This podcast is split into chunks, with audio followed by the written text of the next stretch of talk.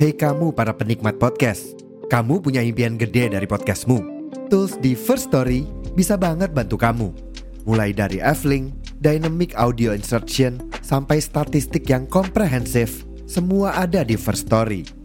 Gak ketinggalan, kamu bisa monetisasi podcastmu lewat iklan dari First Story Ads yang bisa kasih kamu penghasilan dari setiap place podcastmu. Yuk gabung sekarang dengan klik di firststory.me. Sekali lagi, di firststory.me. Mari kita bawa mimpi podcastingmu menjadi kenyataan. Selamat datang di Dengerin Sebentar Podcast Season 2 bersama aku, Angga Rizky. Halo, aku Grace. Halo, aku Sali, kita menghubungi aja. Halo, aku Yani. Ini Halo teman-teman, halo Angga. Eh, aku Karnia. emang dekat biasanya sih eh, manggilnya galang. Manggilnya galang, kalau enggak komo gitu. Di season ini bakalan banyak obrolan yang mungkin nggak pernah kita dengerin sebentar, padahal kita bisa lebih paham loh. penting eh, kita ada progresnya ya yang penting walaupun kecil tapi ada progres nah itu Jadi memang, oh, jadi memang banyak yang berubah deh saat pacaran. Ya Jangan lupa pantengin terus episode terbaru dari Dengerin Sebentar Podcast only on Spotify gratis. Dengerin sebentar podcast, eh, dengerin sebentar. Ini juga paham. juga paham Halo halo, selamat datang di Dengerin Sebentar Podcast. Dengerin sebentar, nanti juga paham. Eh, sebelumnya aku mau ngucapin selamat menjalankan ibadah puasa buat teman-teman semua. Seneng banget di puasa tahun ini kita masih ketemu lagi di Dengerin Ramadan. Dengerin Ramadan itu adalah salah satu konten dari Dengerin Sebentar Podcast. Spesial Ramadan. Dan di tahun ini aku seneng banget karena di tahun ini kita masih ketemu di episode kali ini. Dan kita masih collab dengan narasumber yang sama seperti di tahun yang lalu. Tahun lalu mungkin kita udah ngomongin nih tentang uh, cerita awal mula puasa gitu. Mungkin udah ada uh, teman-teman dari Sebentar Podcast yang udah tahu siapa lagi one and only cerita sejarah Islam. Halo halo Kak Nay dari dengerin eh Halo, dari cerita Islam. Halo halo. Gimana kabarnya Kak? Alhamdulillah baik. Makasih banget udah mengu- mengundang saya di sini gitu ya. Ini untuk kedua kalinya. Betul, kedua kalinya dengan topik yang mungkin di tahun lalu masih yang ringan. Sekarang mungkin agak bagiku agak berat sedikit, tapi semoga teman-teman bisa tetap ngikuti nanti dari Kak Nay eh, nya gimana sih nih eh, tema kali ini kita gitu. Oke, nah mungkin nih sebelum kita bahas ke tema mungkin eh, aku mau cerita sedikit mungkin dari di teman-teman ini di tahun ini mungkin kita banyak banyak banget perubahan yang udah kita lalui ya. Kita udah dua tahun pandemi gitu kan. Kita dan tentu dari puasa kita sendiri pasti banyak perubahan atau perubahan itu eh, biasa kita sebut berhijrah gitu kan dari yang tadinya mungkin di puasa tahun lalu kita nggak baik ada beberapa yang berubah juga tahun ini juga kita semoga lebih baik lagi nah di tahun ini di episode kali ini didengerin Ramadan kali ini aku bakalan bahas mengenai tentang perubahan atau berpindah dari sesuatu yang buruk menjadi baik atau eh, lebih tepatnya berhijrah gitu. Tapi nih kalau aku jelasin tentang berhijrah itu apa sih? Berhijrah, berhijrah itu apa sih? Terus habis itu kayak eh, makna dari berhijrah itu sendiri mungkin aku masih minim ilmunya maka dari itu aku mengajak Kak Nay nih kita bareng-bareng ngomongin tentang hijrah itu sendiri gitu. Nah, mungkin dari aku sendiri kali ya nih mau dari awal eh, nanya dari Kak Nay.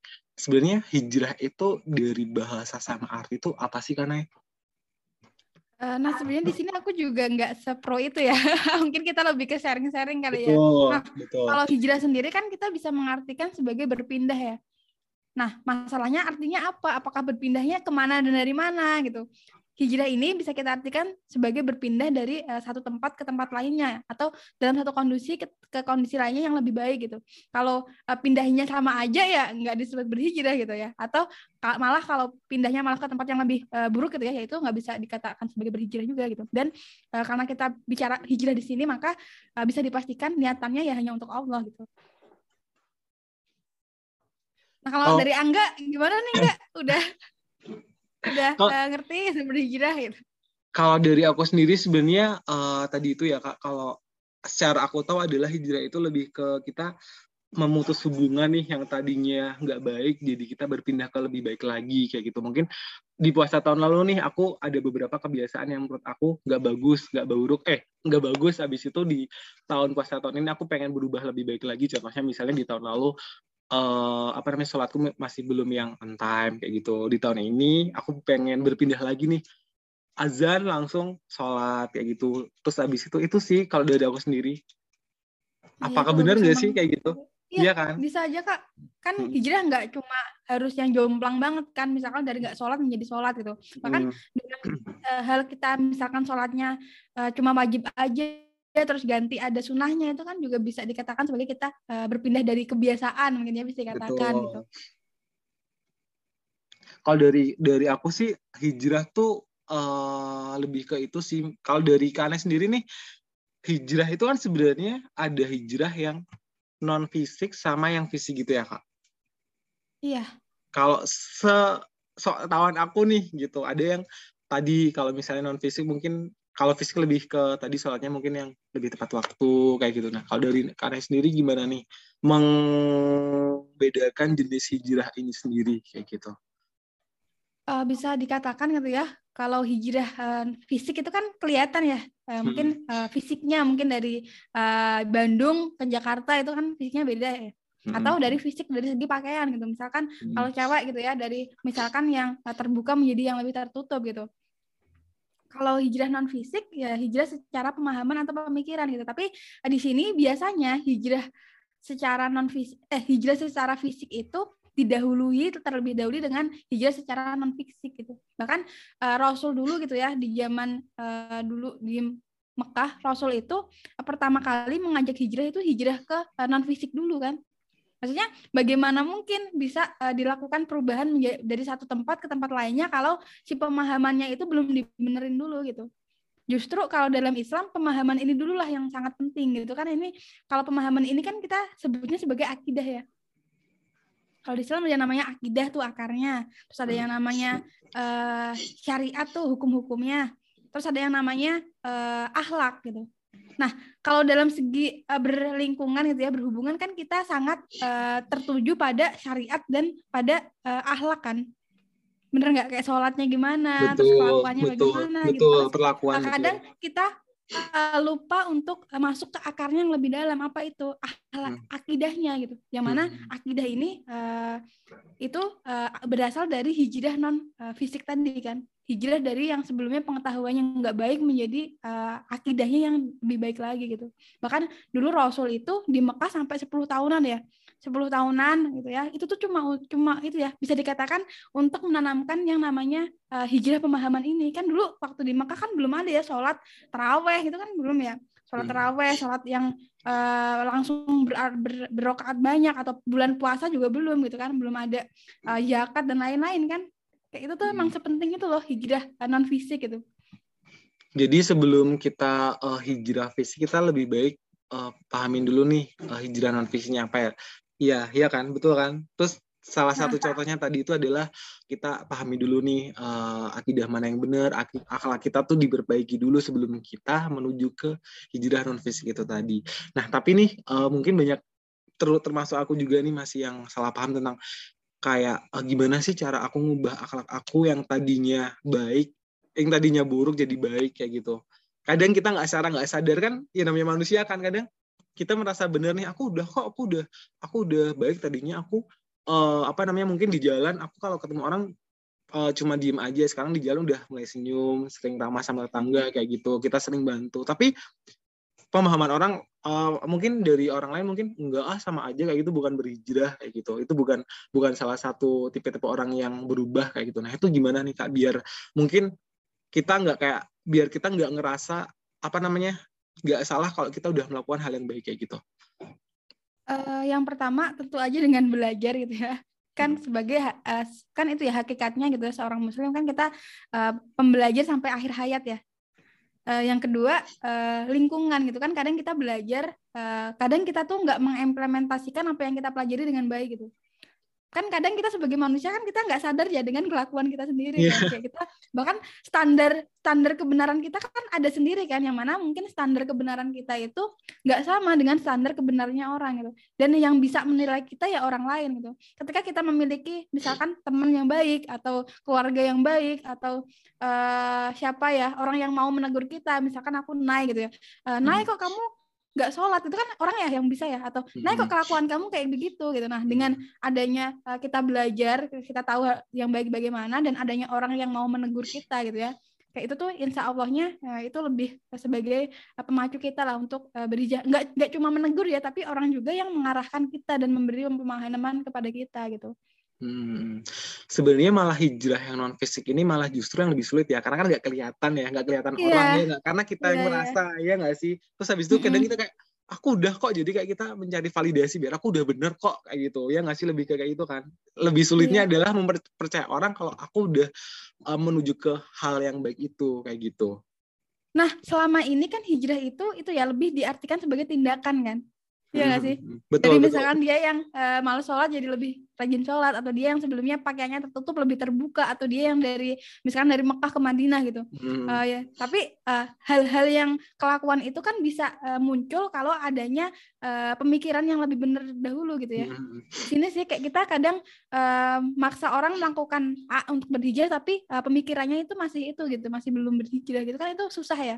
Kadang kita Mhm. bilang eh, oh kamu eh, misalkan ada orang eh, belajar agama, oh kamu kok nggak kerudungan dulu justru dia harus dibenahi dulu bagi pemikirannya baru dia eh, bisa memakai itu gitu Hmm.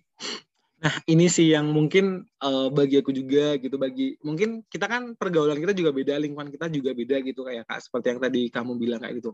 Nah, kalau ini yang hijrah non fisik yang hijrah fisik itu kan berarti kelihatan kita ya badan kita kelihatan. Adalah contohnya tadi yang tadinya mungkin terbuka nggak pakai jilbab tiba-tiba pakai jilbab gitu kan. Terus habis itu mungkin yang cowok aku nih yang tadi- tadinya mungkin kalau keluar nongkrong keluar nongkrong pakai celana pendek atau enggak eh pakainya ya cowok kayak apa ya cowok tuh lebih gimana ya kalau pakainya? Mungkin nggak yang pakai kaos yang kelihatan ototnya atau gimana gitu. Kadang kan mungkin teman-teman kita ada beberapa yang masih belum tahu nih eh, kita lagi proses berhijrah itu sendiri. Terus tiba-tiba kita ikut mereka kok misalnya kok eh, cewek ya misalnya cewek wah kok kamu eh tumben banget nih pakai jilbab kayak gitu kan? Kok kamu tumben banget nih sekarang pakainya lebih tertutup? Tadinya kayaknya pakai rok terus habis itu eh, rambutnya cantik gitu gitu terus habis itu kan kadang kan kita yang lagi proses menuju baik itu lagi kita pengen menutup diri badan kita kan kadang ada aja orang yang nyinggung kita apa sih? Angga sosokan banget. Apa sih kamu Jadi malu banget kayak gini?" kan? betul jadi malu kayak gitu. Nah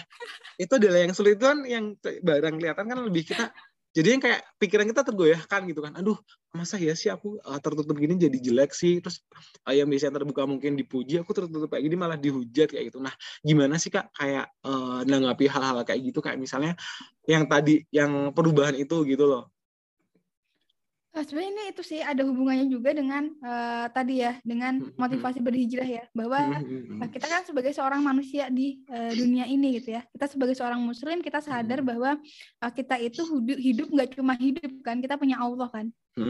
Kita punya Allah eh, dan suatu ketika eh, seorang muslim pasti percaya bahwa kita akan meninggal dan dan dan kelak ketika kita sudah meninggal kita pasti akan dimintai eh, tanggung jawab terhadap apa yang telah kita lakukan di dunia ini gitu. Nah, itu tuh eh, kesadaran mengenai kematian itu ya.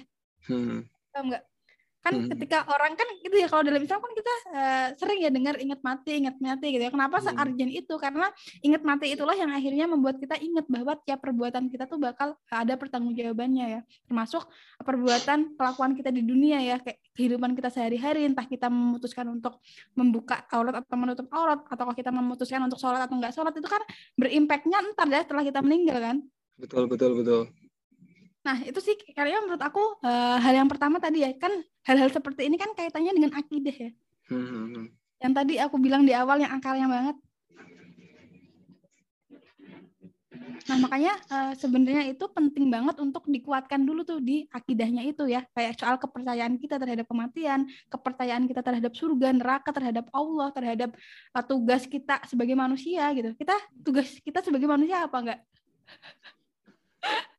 Apa nih? Emang apa nih? Apa nih kak? Dari kak tugas kita sebagai manusia adalah belajar terus Apa? itu tadi kan? Sebagai hamba Allah, sebagai seorang muslim. Gimana? Nah, aku agak aku agak ngelek nih. Aku pertanyaan kayaknya sebel aku cuma takut. Aduh, aku takut saja salah jawab nih. Kalau dalam Al-Qur'an gitu ya, Allah tuh Hmm. bilang gitu dan tidak ah aku ciptakan eh, jin dan manusia sebagai khalifah di muka bumi kan. Hmm. Pernah denger nggak ayat itu? Pernah dengar tapi aku mungkin kurang memahaminya gitu. Pernah dengar, pernah dengar. Khalifah itu bisa diartikan sebagai eh, wakil Allah di bumi ya, sebagai pemimpin Hmm. gitu kan. Hmm. Entah memimpin diri kita, memimpin eh, lingkungan kita atau eh, hal-hal seperti itu. Pemim- Pemimpinnya seperti apa? Kan tugas kita juga untuk beribadah kan. Jadi kekhalifahan ini, tugas kepemimpinan ini ada, ada kaitannya juga dengan tugas beribadah gitu. Ketika tugas kita di dunia itu adalah eh, soal memimpin tadi kan itu nggak nggak hanya berkaitan dengan eh, sholat doang, ngaji doang ya. Bahkan Hmm. gimana caranya kita kerja atau kita Hmm. ngobrol nih aku sama Angga Hmm, hmm, hmm. atau aku makan itu jadi sebuah eh, ibadah juga gitu kan itu kan kalau kita eh, pikirkan lagi kan itu hal yang kayaknya eh, Sepele susah ya. gitu ya ya. betul betul betul betul betul. Tadi eh, karena juga di awal bilang kalau eh, hijrah ini juga ada hubungannya dengan eh, Rasulullah gitu ya. Ya nggak sih kak? Heeh. Di awal gitu kan.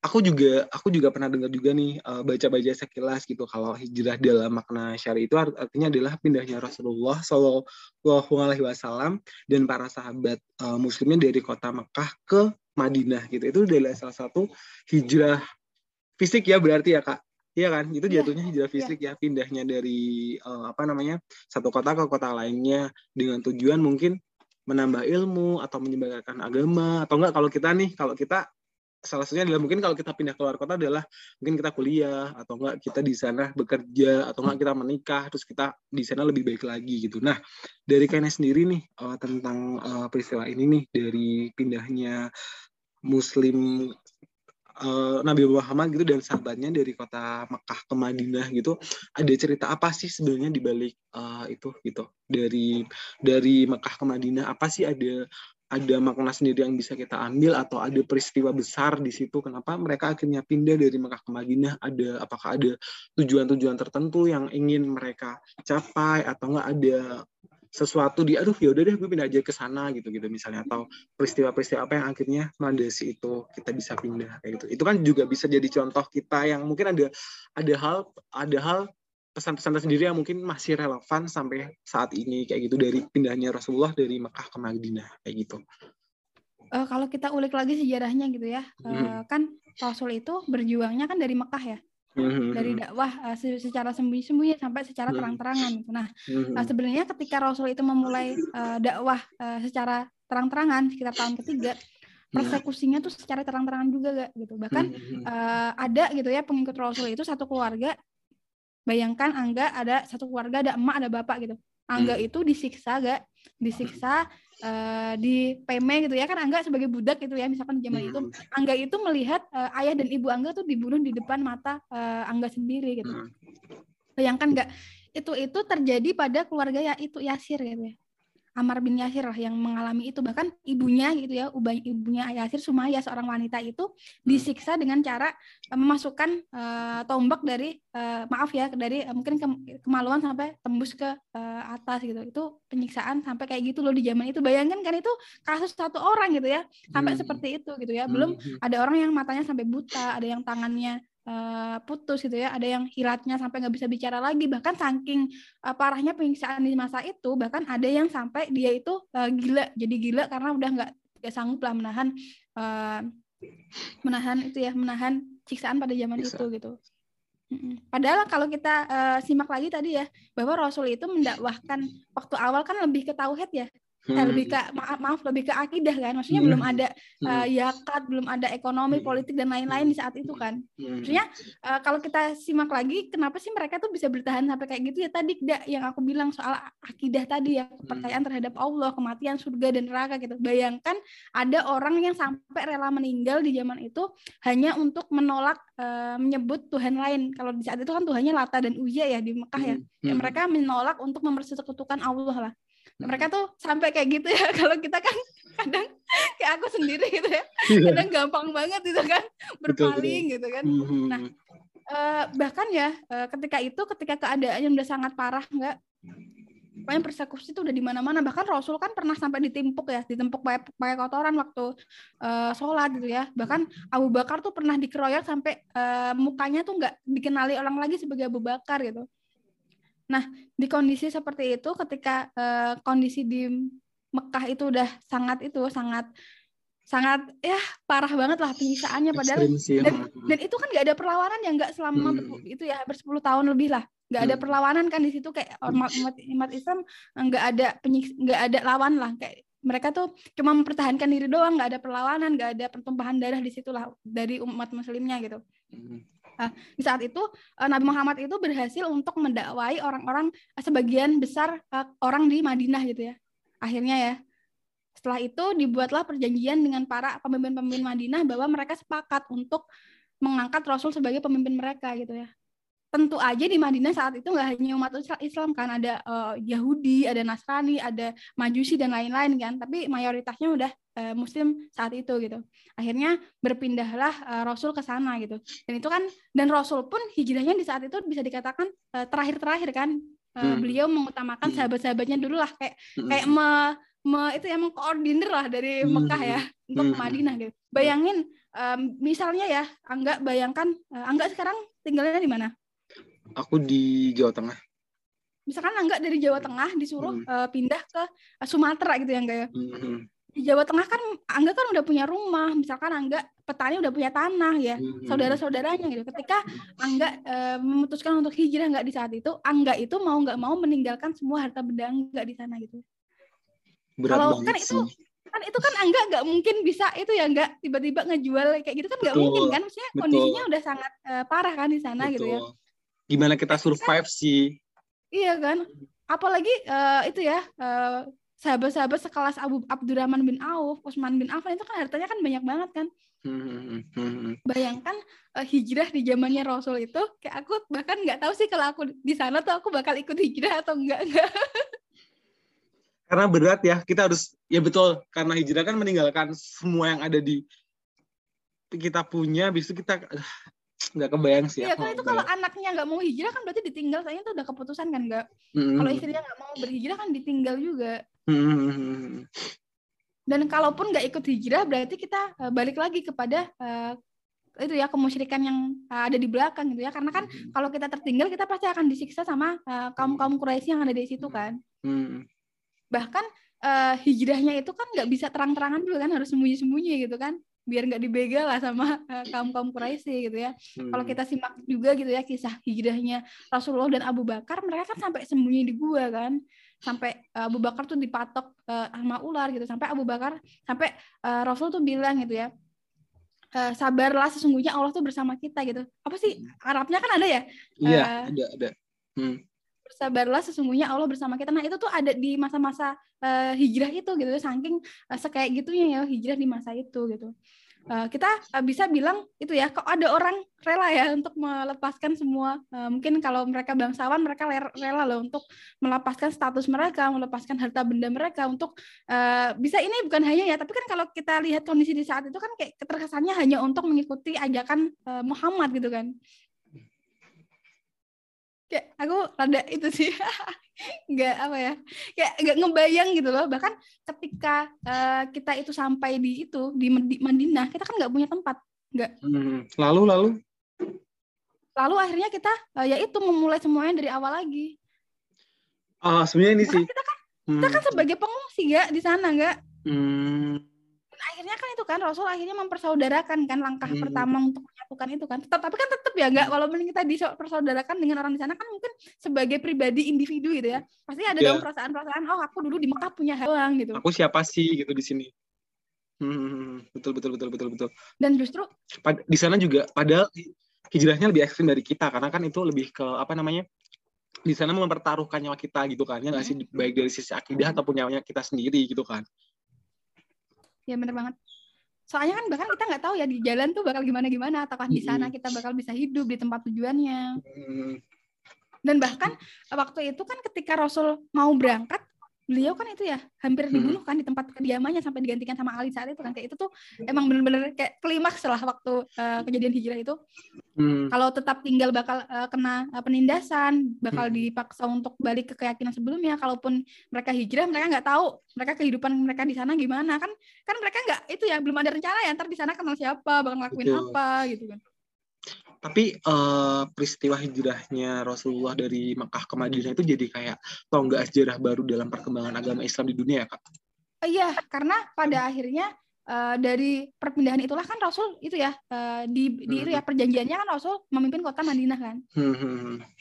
ketika Rasul itu hijrah ke Madinah akhirnya Rasul itu memiliki kemampuan untuk mempertahankan diri Hmm, jadi ya itu skill survive-nya.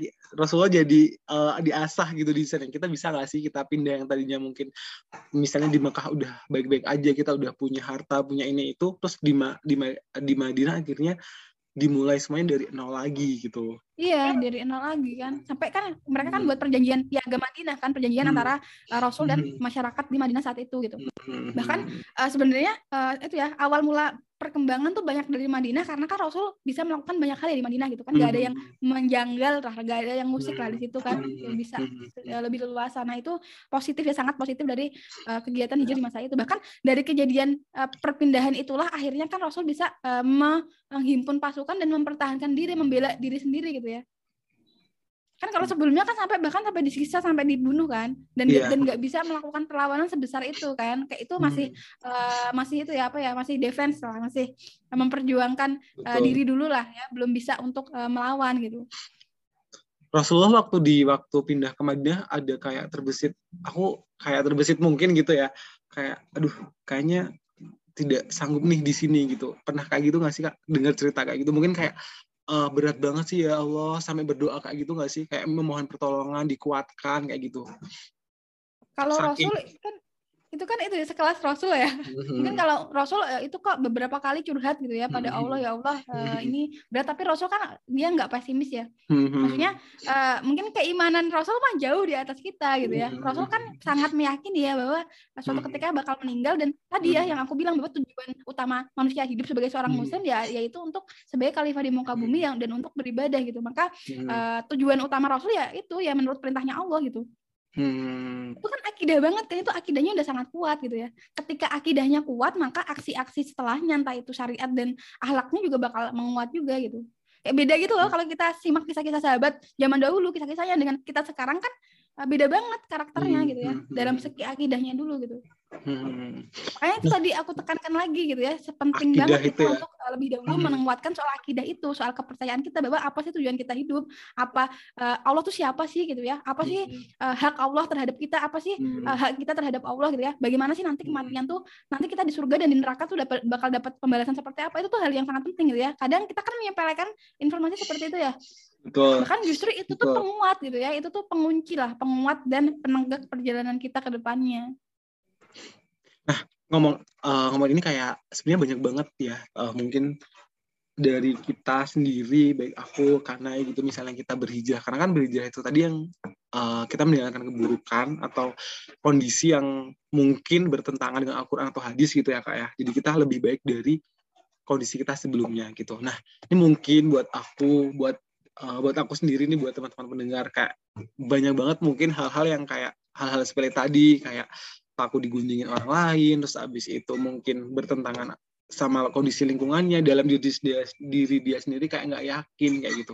Padahal kan banyak banget hikmah yang akan kita dapetin gitu ya kalau kita uh, berhijrah itu sendiri ya nggak sih kak karena sendiri nih mungkin uh, apa aja sih yang mungkin bakal kita dapat kalau hikmah apa aja yang bakal kita dapat kalau kita berhijrah? Apalagi kita sudah tadi dengar ya kisah Rasul dia berpindah dari uh, Mekah ke Madinah di sana uh, Rasulullah jadi uh, tahu hal-hal yang mungkin dia sebelumnya nggak yakin habis itu dia jadi survive di sana gitu lah. Kita sebagai manusia biasa gitu kan sebagai manusia yang pengen banget berhijrah apalagi di bulan Ramadan kali ini. Mungkin beberapa kebiasaan-kebiasaan buruk yang dulu kita apalagi di Ramadan ini ya kayak jadi momentum yang pas nih buat teman-teman untuk kita sedikit pelan pelan-pelan asal ya pelan-pelan kita ngubah kebiasaan-kebiasaan buruk kita ke hal-hal yang lebih baik lagi gitu. Apa aja sih mungkin hikmah-hikmahnya atau enggak uh, Allah Subhanahu wa taala itu ngasih kita dijanjikan gitu dalam suatu ayat atau di Al-Qur'an gitu kalau kita berpindah dari hal buruk ke hal yang baik gitu. Eh, hikmah ya. Jadi kalau kita Mm-mm. telisik lagi kisahnya Rasul gitu ya. Mhm. eh, sebenarnya eh, hijrah itu kan nggak cuma dari kisahnya Rasulullah aja ya, Nabi Muhammad ya. Bahkan dari Nabi Ibrahim juga berhijrah kan dari eh, Babilonia ke Syam terus ke eh, ke ke Palestina gitu ya. Bahkan Nabi Musa dari ya juga kan gitu ya. Dari Mesir berhijrah gitu ya. Nah, Mhm. sebenarnya kalau kita simak gitu ya eh, dari kisah-kisah orang yang berhijrah gitu ya, mereka eh, ketika mereka bisa tetap teguh dalam memperjuangkan hijrahnya itu dan tetap itu ya tetap konsisten gitu ya. Yang pertama tentu aja mereka dapat ridhonya Allah gitu kan. Mhm. Kalau Allah paling dari ridho penting apa sih sih. yang nggak yang nggak kita dapet kan? Betul. Betul. Dan eh, insya Allah ketika kita udah ridho dan kita sadar bahwa tugas kita tuh apa dan kita udah menjalankan apa yang ditugaskan eh, oleh Allah, insya Allah eh, kita lebih tenang gitu ya hatinya. Mhm. Itu yang kedua ya lebih tenang. Yang pertama ridho Allah, yang kedua lebih tenang gitu kan. Nah, Hmm. yang ketiga kayak kisahnya Rasul tadi gitu ya bahwa eh, mungkin kalau Rasul ketika dia berhijrah kan eh, itu ya mereka lebih didaya kan. Bahkan Hmm. perkembangan Rasul kan akhir- perkembangan Islam kan akhirnya dimulai dari Madinah kan. Dari Madinah terlahir eh, sumber daya sumber daya yang hebat ya. Terlahir eh, ekonomi yang sangat baik ter- ter- terlahir politik yang sangat baik terlahir sistem pendidikan yang baik. Itu kan karena eh, mereka berada di tempat yang tepat kan. Maksudnya itu kan Madinah di, diasosiasikan sebagai tempat yang tepat kan. Nah misalnya ketika jadi- kita sebagai Mhm. eh, sehari-hari ketika kita ber, misalkan berhijrah entah itu fisik atau non fisik ya ketika kita berada di di tempat yang lebih tepat dan kita bisa eh, me- mem- memanfaatkan hal itu gitu ya potensi-potensinya insya Allah eh, banyak hal lah yang bisa kita eh, kembangkan lah dalam eh, diri kita pribadi ya tentunya Mhm. misalkan Nah. ketika kita hijrah pemikiran ya pemikiran kan Mhm. kita sebagai seorang muslim ketika kita pemikiran kita baik kan kita sadar kalau kita tuh seorang pembelajar ya Mhm. mungkin ketika kita sadar bahwa kita punya tujuan hidup sebagai eh, tadi khalifah di muka bumi ya sebagai seorang pemimpin ya kita Mhm. akan terus eh, menaikkan kompetensi kita dan akhirnya kita juga jadi sa- pribadi-pribadi yang eh, pintar gitu ya kayak yang, yang outstanding lah dalam hal dunia kan dulu eh, itu ya kalau dalam masa kejayaan Islam kan banyak banget kan ilmuwan-ilmuwan yang mereka itu terinspirasi bahkan dari ayat-ayat Quran kan kayak gitu kamu itu gak sih Eh, penasaran gak sih kenapa sih dulu tuh eh, sahabat-sahabat tuh bisa jadi orang yang sekeren itu gitu ya? Kenapa sekarang tuh kayak Islam tuh malah eh, dicitrakan dengan orang-orang yang bodoh yang yang yang Nah. kayak gitu gitulah ini sih menyambung ini sih yang aku aku ini jadi sempat kepikiran pertanyaan ini sih. Jadi kayak kadang tuh kita mungkin berhijrah niatnya bukan karena mendapat berkah dari Allah apalagi dapat ridho Allah subhanahu wa taala itu tadi. Itu kadang kayak kita malah itu malah hal yang kesekian. Aku berhijrah aku pengen dapat ridhonya Allah aku cuma pengen dapat pahala dari Allah aku pengen dapat kebaikan-kebaikan yang didapatkan dari Allah. Kadang mungkin aku pun nih aku pengen ah berhijrah. Kadang demi aku pengen merubah penampilanku, aku pengen merubah sifatku, bukan karena Allah, tapi kadang kadang malah karena dunia, karena karena kadang karena manusianya. Kadang misalnya ah aku misalnya nih, aku, aku pengen ah eh, sekarang pakai baju-baju yang mungkin dulu aku pakai celana pendek, sekarang aku pakai celana panjang. Demi mungkin jodohku biar jodohku yang syar'i demi aku memperbaiki perkataanku biar aku dapat teman-teman yang perkataannya juga bagus. Itu kan malah demi dunia ya iya nggak sih kak? Ah kalau enggak sih kalau untuk dapat jodoh yang lebih syar'i teman-teman yang baik itu Hmm. ada kaitannya sih akhirnya sama eh, lingkungan kita kan maksudnya itu bisa Hmm. dikatakan adalah tapi walaupun secara nggak langsung untuk akhirat tapi kan itu masih merujuk kepada hal yang baik gitu loh Hmm, kadang kalau tuh gini tadi ya kalau untuk jodoh yang Hmm. baik atau untuk perkataan yang temannya baik kan itu masih itu ya masih dalam lingkup sesuatu yang baik lah Hmm, berarti itu bukan dunia ya. Kadang tuh gini kak, kadang tuh itu tadi sih tadi yang kayak kepikiran, oh ya aku kadang hijrah bukan karena mendapat ridho malah karena manusianya. Kadang kan aku pengen, mungkin aku pengen, ah kalau aku eh, misalnya aku pakai jilbab nih misalnya, nanti aku bisa dapat eh, apa namanya posisi yang lebih bagus lagi di kantor misalnya, aku dapat dipuji-puji orang kayak gitu. Itu kan oh lebih iya ke- ya itu sih kak lebih kayak gitu mungkin. Jadi kayak niatnya kita bukan kebaikan kita ah aku pengen dipuji ah aku lebih cakep kalau kayak gini ah aku lebih kayaknya aku kalau pakai eh, kayak gini bakalan dipuji-puji aku atau enggak aku naik eh, pakai ini atasanku bakalan muji-muji atau enggak jabatanku lebih tinggi atau hal-hal yang bersifatnya intinya duniawi kayak gitu. Kadang gimana sih nih cara dalam hati kita biar hijrah kita itu semata-mata ya lillahi ta'ala nggak dapat pujian orang lain atau enggak ya pokoknya hal-hal yang bersifat duniawi kayak gitu lah. Dari kak Yuga Iya, ya. dari kak Nai sendiri gimana sih nanggapin kalau dari orang kan akhirnya kita itu ya eh, dapat goncangan dikit jadi Betul. merasa malu jadi eh, betul. down gitu ya. Nah betul. Eh, kita kan itu ya harus menyadari bahwa eh, Hmm. kita itu hidup tuh selalu punya musuh siapa coba musuh kita setan dong. Iya, kan Hmm. eh, waktu dulu kalau kita balik lagi ke serial ceritanya Nabi Adam gitu ya, Mhm. kalau di podcast cerita sejarah Islam, Boleh nanti didengerin nih. kan itu ya, eh, Hmm. waktu itu ketika Allah itu melaknat setan dan eh, akan menye- me- mengancam akan men- menempatkan mereka di neraka gitu kan setan udah berjanji ya bahwa eh, setan itu minta penundaan waktu dan berjanji akan eh, menyesatkan anak Adam dari depan, belakang, kiri, kanan, atas, bawah gitu. Bayangkan teman-teman gitu. Dan bahkan eh, setan itu juga kayak manusia gitu ya, ada pembinaan, ada level-levelnya gitu ya. Eh, ketika kita memutuskan untuk berhijrah dan kita eh, menuju ke hal yang level yang lebih tinggi gitu ya, maka setan yang akan mengikuti kita juga levelnya akan naik teman-teman gitu. Hmm. Kayak kita, Oh, eh, betul betul betul betul. Hmm.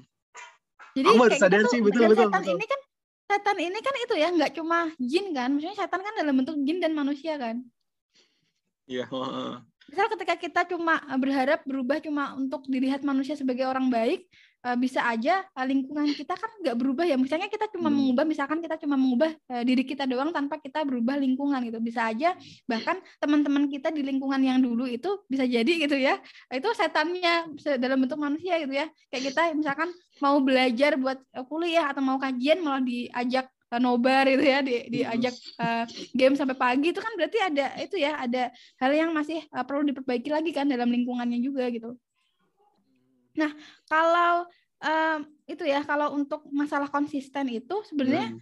itu sih tadi sih yang pernah aku sebutin di atas ya kayak kesadaran uh, tentang uh, akidah itu tentang tujuan hidup kita itu dan lingkungan gitu ya. Di mana lingkungan ini nggak hanya uh, soal uh, kita lagi ada si- di mana dan lagi sama siapa, tapi kan soal kalau sekarang kan mungkin kita lingkungannya kan bisa jadi sosial media, bisa jadi Hmm, YouTube kan betul sosial media. ketika kita di sosial media misalkan Hmm. TikTok aja kita tuh sadar nggak sadar teman-teman itu tuh distraksinya tuh banyak banget gitu ya kita kan kadang nggak bisa mengontrol ya Betul. Betul dan banget. mungkin betul banget. bisa sih secara eh, secara sedikit-dikit gitu ya mungkin ka- di dibiasain lah untuk eh, yang Hmm. muncul di eh, media sosial kita tuh konten-konten yang baik dengan cara apa dengan cara coba disortir apa sih akun-akun yang kita follow gitu ya apakah akun-akun itu ketika kita buka misalkan medsos itu apakah Instagram atau TikTok apakah akun-akun yang muncul itu hal-hal yang akan membangun kita ataukah halnya hal-hal gosip misalkan ya yang Hmm. atau hal-hal yang cuma lucu-lucuan juga lucu-lucuan doang tapi nggak memberikan efek apa-apa gitu kan lucu boleh tapi kalau semuanya lucu kan berarti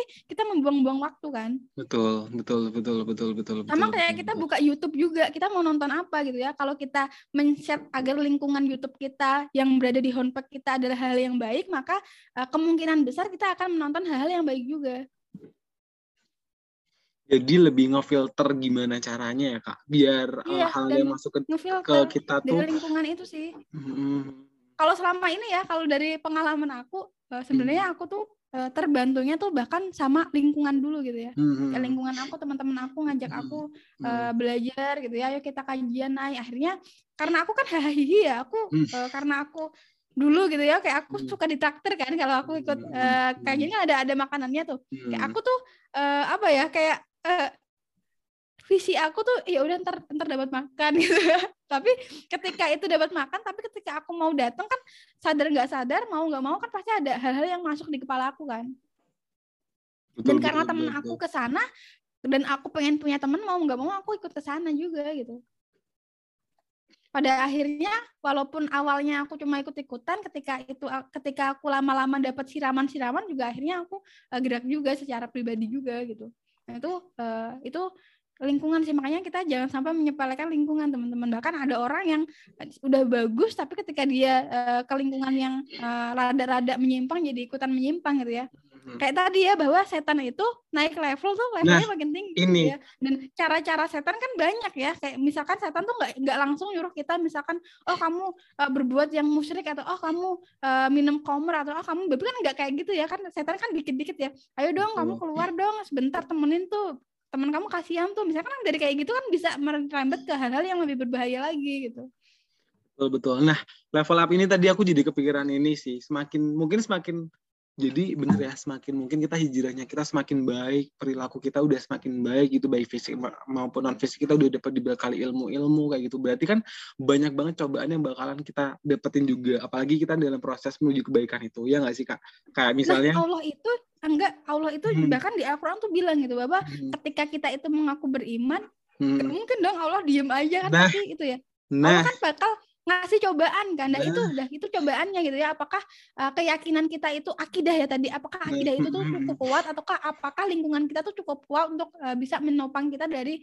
uh, cobaan-cobaan itu gitu. Nah, gimana sih Kak biar kita tetap badai walaupun badai menerpa gitu kan istilahnya kita ibaratnya pohon semakin pohon berdiri kan semakin banyak banget yang bakalan berusaha ngerobohin pohon. Nah, kita sebagai manusia yang kadang biar apa ya, biar level keimanan kita tuh semakin hari semakin naik bukan yang naik turun naik turun apalagi merosot udah tinggi.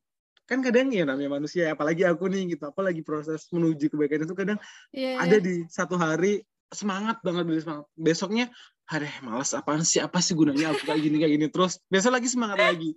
Goyah terus semakin kayak aduh apa sih mana sih ujungnya ini kapan sih bener-bener yang aku bisa tetap naik bisa tetap apalagi bertahan yang paling susah adalah itu sih konsisten itu tadi gitu ada nggak sih kayak misalnya dari Kane sendiri tips biar sedikit-sedikit nggak apa-apa pelan-pelan gitu kan karena tak yang tadi disampaikan tadi kan semakin kita uh, hidup ya pasti bakal banyak cobaan yang diterpa sama kita. Nah, gimana sebagai manusia ini kita biar bisa tetap bertahan, bisa kita tetap berdiri kayak gitu, tetap kokoh nih tujuan kita apa sih gitu.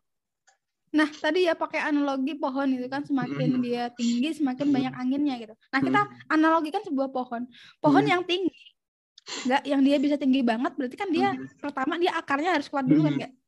Akarnya udah kuat banget. Jadi kalau dia diterpa angin tuh dia nggak terbang gitu. Nah, setelah itu eh, batangnya kokoh kan enggak? hmm, hmm, Batangnya kokoh jadi kalau keterpa angin itu nggak patah kan? hmm. Daun dan buahnya juga itu kan yang bermanfaat dan kalau kalau bisa mah bagus ya biar kalau Hmm. ketirpa angin tuh nggak nggak pada copot-copot gitu. Nah ini eh, ada hubungannya juga sih nggak dari eh, yang udah aku sebutin tadi ya tiga Hmm. gitu ya akidah syariat dan eh, akhlak gitu ya. Akidah dulu nggak ini tuh penting banget tapi kita sering lupa gitu ya dengan akidah ini gitu ya.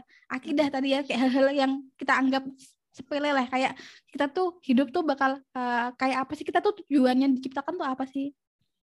Kita tuh dari mana sih yang jam nyiptaan kita tuh siapa sih? Ntar kalau kita udah meninggal tuh kita bakal ke mana? Itu tuh tiga hal itu tuh sangat penting nggak gue kita dari mana kita harus ngapain kita bakal ke mana itu tuh hal akidah banget tuh. Akidah banget tuh enggak itu eh, kan kadang orang tuh sampai gede tuh masih menggalaukan hal-hal itu kan. Hmm. Ujungnya Nah, ke mana, ketika hal itu ke mana. kan udah bagus nggak Hmm.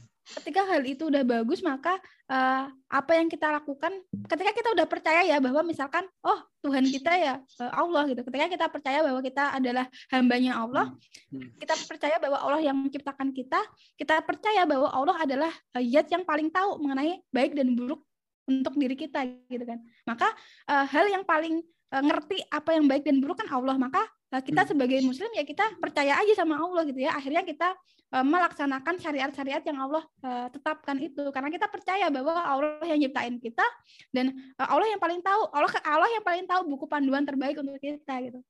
Akhirnya kita eh, melakukan syariat-syariatnya. Eh, dan ketika kita udah bagus syariat-syariatnya akhirnya kita eh, akhlak ya. Bahkan hal itu kan akhirnya terpancar ya dari akhlak kita yang juga akan baik juga gitu nah sebenarnya kalau untuk hijrah tadi ya dikatakan itu itu tuh tiga pilar itu tuh itu penyokong banget dalam yang namanya hijrah ini gitu ya Menarik banget sih. Nek.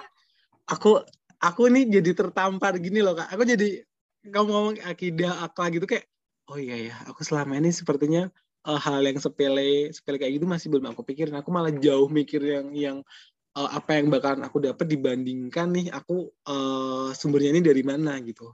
Ini menarik banget sih betul betul betul. Bahkan ya kalau dalam eh, Islam kan itu ya kalau kita udah yakin bahwa eh, kita itu ini kan dari keyakinan itu kalau dalam Islam kan bahkan eh, bahkan kita senyum aja kan ada ada itunya juga ya ada eh, pahalanya kan. Ketika kita akidahnya itu udah kuat maka kita yakin nggak apa yang kita lakukan tuh bakal ada buahnya. Kalau nggak di dunia ya pasti di akhirat kan surga kan. Hmm. Maksudnya kalaupun kita yakin itu enggak, apa pun yang kita lakukan itu pasti kita percaya bahwa itu akan akan menghasilkan gitu. Nah, kalau kita nggak percaya soal yang akidah itu, bahkan itu Hmm. juga yang susah. Nggak kita Hmm. mau mengharapkan apa, nggak orang kita juga nggak percaya. Betul, betul, betul, betul, betul.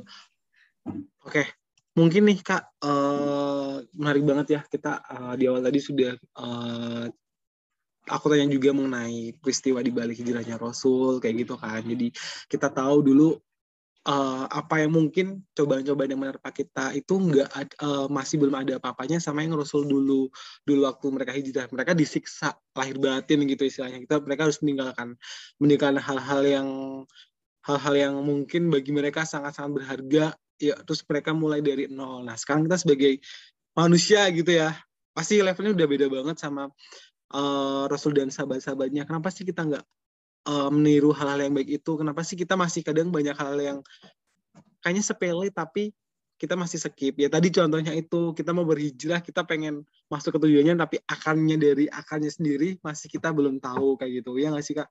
Dan ini sih yang paling penting adalah mungkin teman-teman aku dan aku juga nih terutama pengen menuju ke hal itu tapi banyak banget cobaan yang udah eh, mereka tepat tapi udah play duluan di depan udah nyerah duluan udah nggak sanggup lagi deh gitu. Nah dari Naya sendiri sih selain mungkin yang kita kuatin dulu akar-akarnya gitu ada nggak sih pesan-pesan yang mungkin pengen Naya sampai ini buat teman-teman? Apalagi teman-teman banyak mungkin dedek-dedek di sana kayak eh, masih pengen berhijrah pengen masih bersifat duniawi atau enggak banyak hal-hal yang pengen mereka tuju tapi nggak tahu gimana gimananya gitu. Nah dari Naya sendiri gimana sih menanggapi itu? Ada nggak sih hal yang mungkin kalimat-kalimat yang menusuk hati atau enggak kayak ini sepele banget loh sebenarnya tapi ini bisa jadi jadi api buat kamu bisa jadi uh, semangat buat kamu. Kadang kan manusia semangatnya ada tapi kadang tuh manusia ya kadang tuh gini sih. Aku pengen yang yang paling aku adalah kagumi adalah orang-orang yang masih tetap kuat tapi dia tetap ada apinya gitu loh. Kan kalau nggak ada api manusia tuh bakalan redup badan pah pa- apa bakalan padam gitu. Nah gimana sih biar api di dalam tubuh kita itu tetap nyala biar kita hijrahnya tuh hijrah yang bukan eh, apa namanya kaleng-kaleng gitu loh. Kita benar-benar kita sudah dapetin nih apa namanya eh hal yang pengen kita dapetin biasa gitu gimana nih dari kak Nai sendiri Eh, nah, eh, Hmm. aku di sini juga menyadari ya teman-teman bahwa Hmm. berubah menuju hal yang baik itu Hmm. eh, butuh pengorbanan yang cukup ya, apalagi di awal kan, kayak itu tenaganya gede banget gitu. Dan Nah. eh, aku juga sih sebagai seorang Muslim keimanan itu naik turun gitu. Tapi Hmm. gimana caranya kita tuh menjaga ketika turunnya tuh nggak turun banget gitu kan sampai eh, ya kan kita naik turun tuh Betul, hal betul. yang wajar gitu ya. Tapi betul gimana caranya kita menjaga supaya turunnya tuh nggak turun-turun banget lah gitu. betul eh dan sebenarnya ya eh, hijrah apa pun sih hijrah kita entah entah itu non fisik dan fisik gitu ya secara umum ya dalam Hmm. keseharian kita. Hmm. tadi bener kata Angga kalau di compare gitu ya kalau dibandingin sama yang di zamannya Rasul tuh nggak ada apa-apanya banget gitu. Tapi kok bisa ya kita berkaca ya kepada eh, itu sahabat-sahabatnya Rasul kok bisa mereka bisa seteguh itu gitu. Karena tadi sih aku eh, mau gitu ya menekankan ke teman-teman eh, ke tingkat gitu ya pengenalan kita terhadap siapa itu Allah, siapa itu Rasul, apa itu malaikat, itu tuh harusnya eh, terus-terusan kita upgrade teman-teman. Kan mungkin kita belajar kayak gitu tuh pas SD doang ya, iya gak sih? Kayak Allah tuh, oh Allah maha besar, oh Rasulnya tuh Muhammad, sif- sifatnya tuh sidik, eh, sidik, amanah kayak gitu-gitu doang kan? Maksudnya kita eh, selama kita dewasa apakah kita pernah mencoba untuk mendalami kisah-kisah mereka itu gitu ya? Kan sebenarnya kalau dari Rasul dan sahabat dulu penyemangat mereka itu kan dari kisah-kisah Nabi sebelumnya kan Hmm. dan aku turunkan gitu ya Allah tuh bilang aku nih aku sampaikan kisah-kisah sebagai penyemangat gitu loh sebagai penyemangat dan penenang untuk eh, kaum kalian gitu. Nah kita hari ini sebagai umat muslim hari ini eh, harusnya kita itu berkaca pada kisahnya Nabi Muhammad gitu. Teman-teman kalau ada satu cerita yang paling penting untuk hidup kita dan yang dan yang paling penting untuk kita ketahui itu tuh sirah sirah nabawiyah teman-teman. Sirah nabawiyah kisah perjalanan Nabi Muhammad itu Nah, kita tuh harusnya belajar ya dari sana gitu ya. Kalau insya Allah ya kalau kita belajar, kalau kita benar-benar menyelami, menyelami bagaimana sih kehidupan Rasul dulu ya dalam uh, membangun uh, Islam gitu ya sampai berdiri tegak pada hari ini gitu ya. Berdirilah sampai hari ini. Hmm. Itu tuh perjuangannya seperti apa gitu ya. Mungkin kalau kita uh, sampai untuk mengulik, kita tuh bakal mikir teman-teman. oh uh, sebenarnya hidup aku gitu ya apa apa yang aku alami saat ini gitu ya sebenarnya tuh nggak ada apa-apanya dibandingkan perjuangan orang-orang terdahulu gitu nah ini sih yang aku uh, pengen uh, sampaikan ke teman-teman banget gitu ya. Coba uh, kan teman-teman punya tuh waktu untuk nonton drama Korea berserial-serial punya waktu untuk dengerin musik berjam-jam gitu ya punya waktu untuk hahaha nongkrong berlama-lama. Cobalah sisakan gitu ya mungkin satu jam per minggu untuk coba mengulik uh, kehidupan uh, Rasulullah gitu. Itu tuh penyemangat banget loh untuk uh, menegakkan menegakkan hati kita gitu kita seorang muslim percaya bahwa suatu ketika kita akan meninggal kita akan uh, meminta syafaat dan satu-satunya orang yang bisa memberi syafaat kepada kita adalah Rasulullah. Tapi uh, apakah kita udah kenal dengan Rasulullah gitu? Apa yang kita kenal gitu ya? Kalau kita sekarang uh, dengerin sunahnya Rasul kan kita paling apa sih? Apa itu ya? Sunah makan sunah malam Jumat itu kan. Itu, itu sunah malam Jumat aku nggak suka sih itu kayak rada apa ya? Itu merendahkan lah itu betul kita jangan betul. Itulah. betul betul betul betul atau uh, sirah nikah bahkan kita atau sirah poligami gitu ya. Kisah poligami bahkan kita nggak ngerti kan kita emang kalian udah yang kalian nyepelein poligami emang kalian udah mendalami cerita di baliknya gitu. Kan cuma itu kan yang selama yeah. ini berputar-putar di diri yeah. kita. Padahal okay. kisah perjalanannya Rasul tuh berpuluh-puluh tahun loh. Ahlaknya bagaimana cara kepemimpinya bagaimana perjuangannya bagaimana strategi-strateginya bagaimana hal dalam menangani kesedihannya seperti apa. Apakah kita udah tahu? Hmm. Yang tadi yang tadi Kak Nay sebutin yang sifat Rasul itu apa sih? Di amanah tablik. Tablik. Eh apa sih? Aku jadi lupa. Mungkin mungkin ini ya kak. Uh, apa namanya? Yang mungkin kalau misalnya teman-teman masih belum masih mungkin belum ada waktu untuk uh, menyelami kisah Nabi Muhammad mungkin dari sifatnya yang dulu yang mungkin bisa relevan sama kita.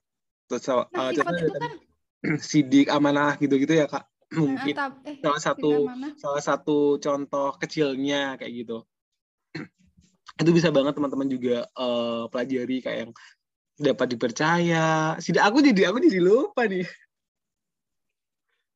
Jadi pengen searching itu apa sih? Sifat Nabi Muhammad sidik, tablik, fatonah, fatonah, amanah, iya benar, sidik, Betul, amanah, kan? tablik, fatonah. Nah, itu mungkin teman-teman bisa uh, aplikasiin dulu nih pelan-pelan. Sidik kan dapat dipercaya, dapat diper, iya nggak sih betul nggak sih dapat dipercaya? Benar, ya kan? tapi tadi nggak aku kembali lagi kita kan berbuat kalau dalam seorang muslim ya diri kita kan berbuat baik sidik fatonah tablik amanah kan kita kan hanya ikhlas mm, itu ya ikhlas mengharapkan imbalan dari Allah kan nah kita ini kita luruskan lagi ya mana ikhlasnya gitu. Ikhlas itu bukan berarti kita nggak mengharapkan apa-apa teman-teman. Tapi ikhlas itu berarti kita hanya mengharapkan kepada Allah gitu ya. Kalau kita ikhlas pengen dapat pahala ya itu namanya ikhlas gitu ya. Oh aku mau uh, bantu kamu tuh aku ikhlas gitu ya. Berarti ikhlas itu bukannya nggak mengharap apa-apa tapi ikhlasnya mengharap hanya kepada Allah gitu. Nah, di mana uh, ngapain kalau dalam Islam kan kita baik ya karena ada ada ada janji dari Allah kan maksudnya ada janji dari Allah bahwa suatu ketika uh, hal hal baik kita tuh nggak bakal sia-sia gitu. Dan itu kan berarti harus ada keper, itu kan percaya dulu kan kita kepada Allah. Mm-hmm. nah itu balik lagi tuh ke agit dah makanya itu penting banget. Aku selalu uh, di sini aku nekalin banget ke teman-teman untuk uh, coba uh, diulik lagi akidahnya gitu ya. Itu itu akar banget lah pokoknya. Akar. Insya Allah kalau akidah kita benar insya Allah akhlak kita tadi ya sifat-sifat Rasul tuh kita pasti uh, insya Allahnya akan mengimaninya karena kita udah percaya pada Allah pada Rasulnya. Amin amin. Aduh aku jadi uh, karena ini sebelumnya thank you banget ya kayak banyak uh, mungkin mungkin bagi karena mungkin uh, obrolan-obrolan ini masih belum ada apa-apa. Tapi bagi aku nih ya, aku jadi kayak ada beberapa pesan-pesan atau kalimat dari karena yang nampar aku nih gitu kayak aku ternyata masih belum nerapin hal ini. Ternyata aku akarnya aku sudah mikir ibaratnya aku udah mikirin buahnya gimana nih padahal akarnya itu masih belum nancep ke tanahnya gitu. Istilahnya kayak gitu kan masih masih belum kokoh masih belum dikuatin gitu masih belum disiramin. Aku udah aku udah mikirin buahnya tuh bakalan oh bagus banget nih kayak gini. Itu semoga teman-teman juga merasakan hal yang sama yang tadi kayak uh, karena jelasin gitu kan banyak hal yang mungkin uh, apa sepele tapi ternyata impactnya besar ya tadi kuatin kuatin lagi nih aki akidahnya biar kita akarnya nanti Sebenarnya kan dua itu kan visi ya, itu kan melihat ke depan ya enggak ya? Hmm, betul Nah, sebenarnya itu nggak apa-apa banget sih kita eh, lihat gitu ya, kita inginkan tapi tetap jangan lupa dengan eh, tadi ya langkah-langkah awalnya tadi gitu ya. Kita Betul. masa kita mau lihat ke visi tapi kita nggak mau ngejalanin apa yang perlu kita lakukan untuk ke sananya gitu. Itu kayak aku banget sih itu kayak aku udah mikirin buahnya kayak gimana nih tapi aku belum ngokohin akarnya itu jadi salah satu tamparan banget sih buat aku kan eh. Ya, moga buat teman-teman juga lah ya pendengar eh, Betul. dengerin sebentar. betul betul betul Mo- oke mungkin dari eh, aku sendiri itu sih yang pengen aku bahas mungkin eh, nanti semoga kita dapat duanya ya tapi ini udah menarik banget kita di awal tadi sudah eh, cerita-cerita nih kita udah sharing terutama dari Kanai sendiri ya sebagai narasumber dari cerita sejarah Islam gitu.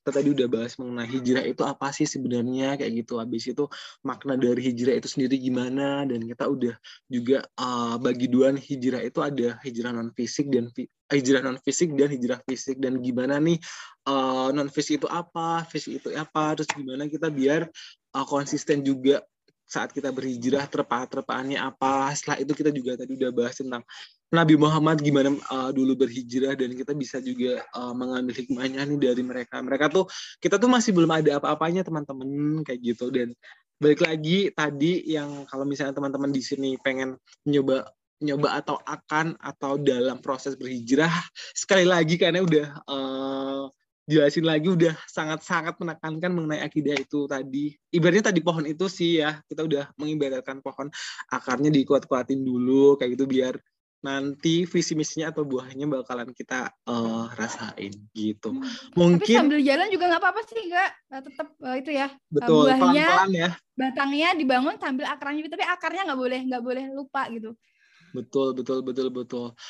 Kalau dari aku mungkin adalah pesannya ter- buat aku sendiri nih ya, mungkin dari aku sendiri juga pesannya adalah eh, semoga kita dikuatkan lagi. Mungkin aku bolak-balik lagi ngomongnya, tapi ini penting banget kita tekanin lagi kayak eh, apa namanya? dikuat-kuatin lagi akarnya, terus abis itu disemangat-semangatin lagi semakin karena ya namanya manusia pasti ada aja cobaannya. Nah, gimana kita bisa survive, gimana kita bisa handle itu semua kayak gitu. Mungkin dari aku itu sih Kak mengenai pembahasan tentang hijrah. Mungkin dari Kak Nay ada eh, kesimpulan yang mau mau ditekanin lagi mengenai akidahnya atau mengenai tentang hijrah ini sendiri gitu. Nah itu sih teman-teman aku eh, mau menyemangati semangat gitu ya nggak ada yang mudah dalam hal eh, perbaikan apalagi Allah udah bilang bahwa Hmm. Allah itu pasti ya kayak kita tuh mau bilang beriman dan kita pengen surga nggak bakal segampang itu teman-teman gitu ya. Surga itu sangat berharga gitu ya. Jadi kita Hmm. nggak bisa eh, leha-leha aja hidup dan kita bermimpi mau jadi sur- mau dapat surga gitu. Ntar kita diketawain setan-setan di pojokan gitu ya. Hmm. Ta- eh tapi ini yang ini yang paling penting sih kak mungkin di akhir. Mungkin eh, hijrah itu menurut kak Mai gitu sendiri itu adalah sebuah kewajiban atau mungkin nanti akan ada ancaman-ancaman nggak sih kalau kita tidak segera atau kita nggak mau melakukan hal-hal menuju proses kebaikan itu gitu. Ada nggak sih kak yang tertulis kalau mungkin kayak kalau kamu nggak berhijrah nanti kamu dapat hukuman ini gitu? Atau enggak eh, hal-hal yang mungkin bakalan nggak baik deh buat kamu kalau kamu nggak segera melakukan proses berhijrah itu sendiri? Karena kan penting banget ya sekarang zaman modern zaman banyak hal yang kita terpa malah kita nggak menuju kebaikan malah kita semakin menjauhi hijrah itu sendiri gitu. Ada nggak sih ancaman-ancaman dari Allah Subhanahu Wa Taala atau hal-hal yang mungkin buruk akan kita dapetin kalau kita nggak menyege- menyegerakan berhijrah atau kita eh, menyegerakan untuk pindah nih atau kita move on nih ke hal-hal yang tadinya buruk menuju hal baik. Itu sih mungkin kak pertanyaan terakhir. Eh, itu ya bahwa Hmm. tadi pertanyaan itu intinya apa? Intinya adalah mungkin ada nggak sih ancaman-ancaman tertentu gitu dari Allah atau dari Allah Subhanahu Wa Taala kalau kita nggak segera melakukan proses berhijrah sendiri gitu. oh iya iya iya aku Hmm. loading dulu tadi nah Hmm. sebenarnya eh, ketika eh, ketika cahaya terang gitu ya ketika Mhm. eh, kebenaran itu gitu ya ketika dakwah itu udah sampai ke kita kan kalau kalau saat ini bisa dikatakan udah sampai semua ya Hmm. gitu ya maka hijrah itu menjadi sesuatu yang eh, wajib gitu Hmm. kayak belajar juga kan wajib ya Nah, Hmm. hijrah juga sesuatu yang wajib. Makanya eh, dulu kan bahkan Rasul kan sampai segitunya ya kayak umat-umat eh, terdahulu nabi-nabi kan mereka Hmm. berdakwah sampai segitunya kan mengajak eh, kepada kebenaran kan. Mhm. Maka eh, bahkan ya eh, dulu kan itu ya untuk ketika Rasul itu berhijrah, ketika eh, ketika eh, perintahnya itu udah ada dan ada bahkan orang-orang yang dia itu mampu gitu ya yang bisa secara fisik ke untuk ke sana, mereka tuh diwajibkan untuk berpindah gitu. Jadi sifatnya wajib ya kak ya. Jadi ini teman-teman yang misalnya pengen menuju, pengen maksudnya masih goyah imannya atau masih bimbang gitu, hijrah itu sebenarnya wajib ya teman-teman ya. Berarti kita Nah, itu dilihat dulu dalam kondisi ke mana, dari mana. Hmm, oke oke oke oke. Kalau kalau yang tadi dalam kisah-kisahnya kan dalam kondisi uh, dari mungkin kegelapan menuju cahaya yang terang ya, dari Hmm, kekufuran gitu ya hmm, menuju hmm. uh, iman dan Islam gitu. Tapi mungkin kalau sekarang ya kalau kita ya tetap harus diperjuangkan dong. Misalkan Hmm. kita belum bisa sholat ya kita hijrahnya supaya bisa sholat kan itu hal yang wajib gitu ya. Dari hal-hal yang kecil dulu ya kak ya intinya ya.